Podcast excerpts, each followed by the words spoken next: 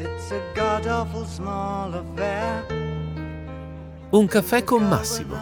Qualche spunto insolito per iniziare bene il weekend. Ah, ben ritrovati, come va? Eh, ormai siamo nel pieno dell'estate, già partiti per le vacanze? Eh, insomma, qualcuno magari sì, altri eh, stanno aspettando. Eh, ci sono tante belle cose da fare quando arriva l'estate, una di queste ovviamente è quella di guardarsi Super Quark che è ripreso proprio questa settimana. Eh, quindi quest'estate ci farà compagnia. E poi volendo rimanere con eh, strani titoli che iniziano per Q, eh, dopo Quark c'è anche Query, Query, eh, vedete voi come volete pronunciarla, è la rivista del CICAP, eh, Query, la scienza indaghi i misteri, questa è la è la pronuncia forse corretta voluta quando l'abbiamo eh, inventata. E la rivista del CICAP esce, lo sapete, eh, ogni stagione e sono quattro numeri l'anno e questa volta la, il tema di copertina è proprio la capacità, la possibilità più che altro di riconoscere le menzogne osservando il comportamento non verbale. Sapete che ci sono film, no? E ne abbiamo già parlato anche eh, in passato, c'è una serie televisiva famosa, Lie to Me, in cui il protagonista sembra in grado insomma, di, di, capire eh, se le persone che ha davanti sono dei bugiardi semplicemente cogliendo minimi indizi. La realtà naturalmente è un po' diversa, ci sono degli elementi che in effetti aiutano gli esperti a capire se una persona è a disagio, se, se quindi probabilmente sta mentendo. E ve ne dico giusto qualcuno. Eh, lo sguardo, tendiamo a dire che se una persona non ci guarda negli occhi sta mentendo. Le esitazioni, eh, la frequenza dei movimenti molto più intensi delle mani, dei piedi, il cambiamento di posizione, le contraddizioni, portarsi una mano alla bocca, stropicciarsi il naso agli occhi, grattarsi il collo, insomma tutti movimenti, tutti mh, indizi eh, che potrebbero in qualche modo fare intuire che la persona che abbiamo di fronte ci sta raccontando una menzogna.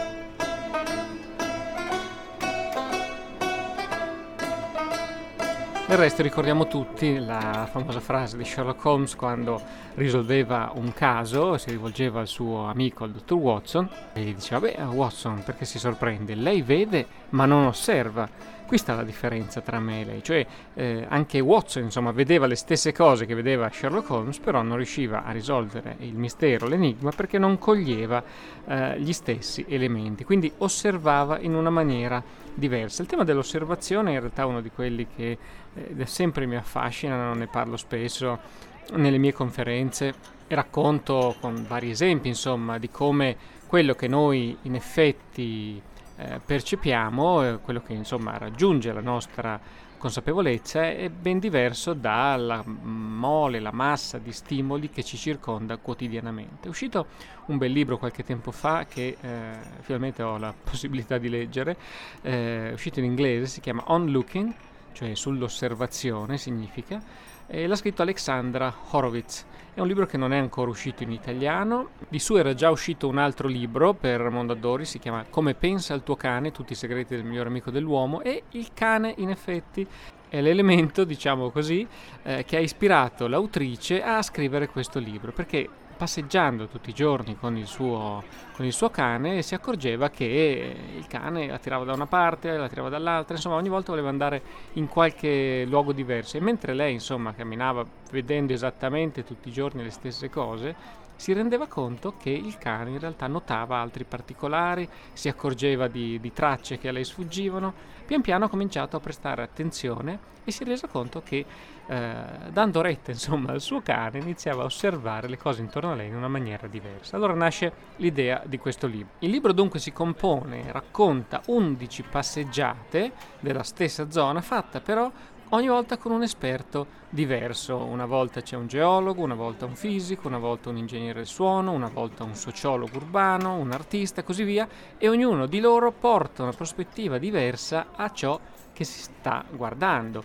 Eh, quindi in questo modo mm, si può scoprire, in effetti è una bellissima esperienza, no? quella eh, per cui ciò che ci è familiare improvvisamente diventa eh, qualcosa di, di, inatteso e ciò che è, vecchio, che abbiamo visto tante volte, diventa nuovo, assume una, una, nuova veste. È un libro che, come vi dicevo, per ora si trova solo in inglese, On Looking, eh, di Alexandra Horowitz, e, mm, e, ve lo consiglio perché ci aiuta in qualche modo a, a capire ancora meglio come funziona eh, nel, nel mondo reale la nostra attenzione.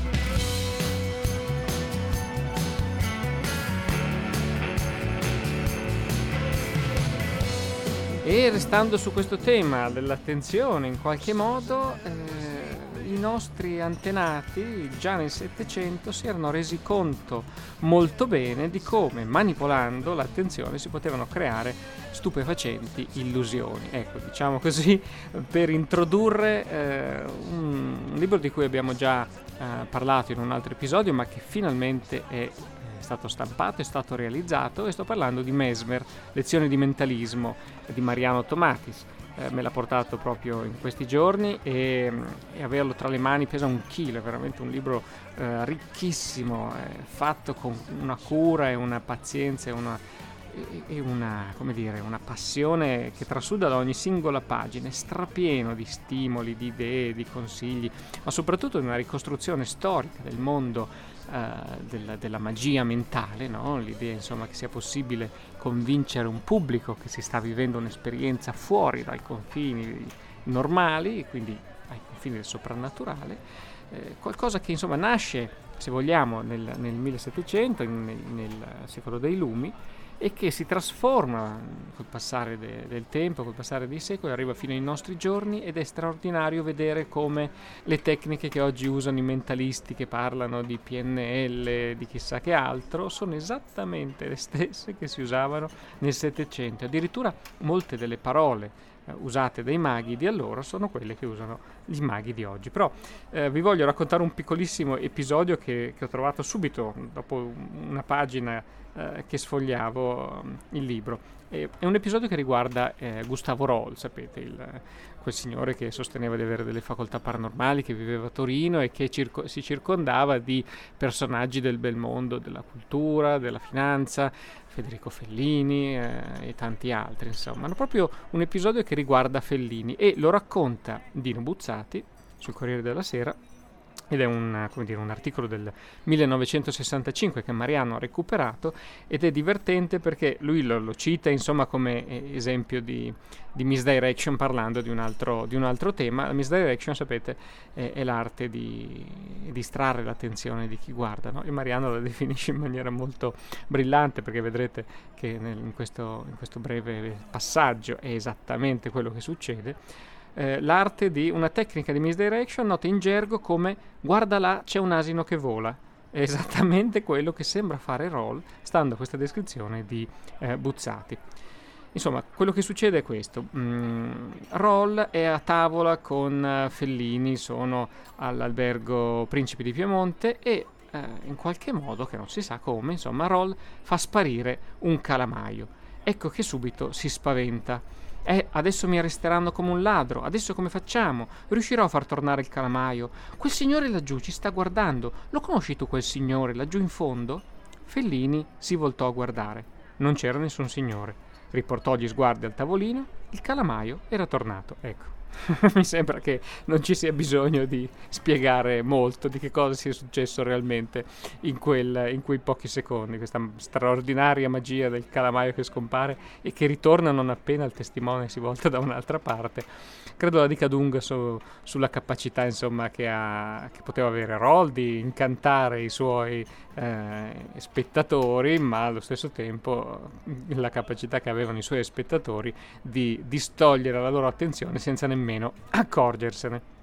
E dunque vi consiglio di andare sul sito di Mariano Tomatis, eh, marianotomatis.it, e richiedere il libro. Lo si può avere solamente tramite lui, eh, ha voluto proprio stamparlo da solo per fare in modo che fosse esattamente come voleva lui. Ce ne sono poche copie, ma insomma assicuratevela se siete appassionati non solo di magia, di mentalismo, di illusione, ma anche di, della storia e se siete eh, affascinati da dal, dal, tentativo insomma di capire come le tecniche dell'inganno sono nate, si sono evolute, si sono trasformate.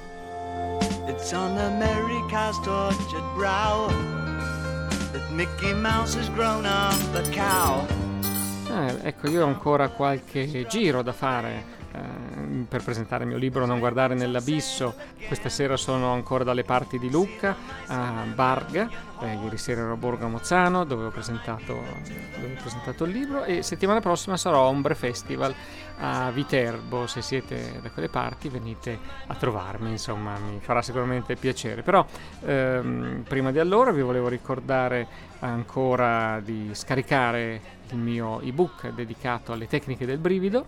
È un ebook che regalo a tutti coloro che si iscrivono alla mia newsletter, quindi se già siete iscritti eh, lo, lo ricevete se invece vi dovete ancora iscrivere, fatelo subito, non, non, costa nulla. Io condivido sempre il più possibile le cose affascinanti che mi appassionano. Oltretutto, riceverete eh, questo podcast ogni sabato mattina eh, con l'elenco e i link eh, di tutti gli argomenti dei libri, dei film, insomma delle cose di cui parliamo in questa nostra chiacchierata, così che eh, non dovete stare lì a prendere nota mentre io parlo, ma potete poi eh, semplicemente fare, cliccare sul sui link che vi segnalo e, cer- e trovare quello di cui abbiamo parlato. Potete andare sul mio sito massimopolidoro.com e eh, iscrivervi alla newsletter.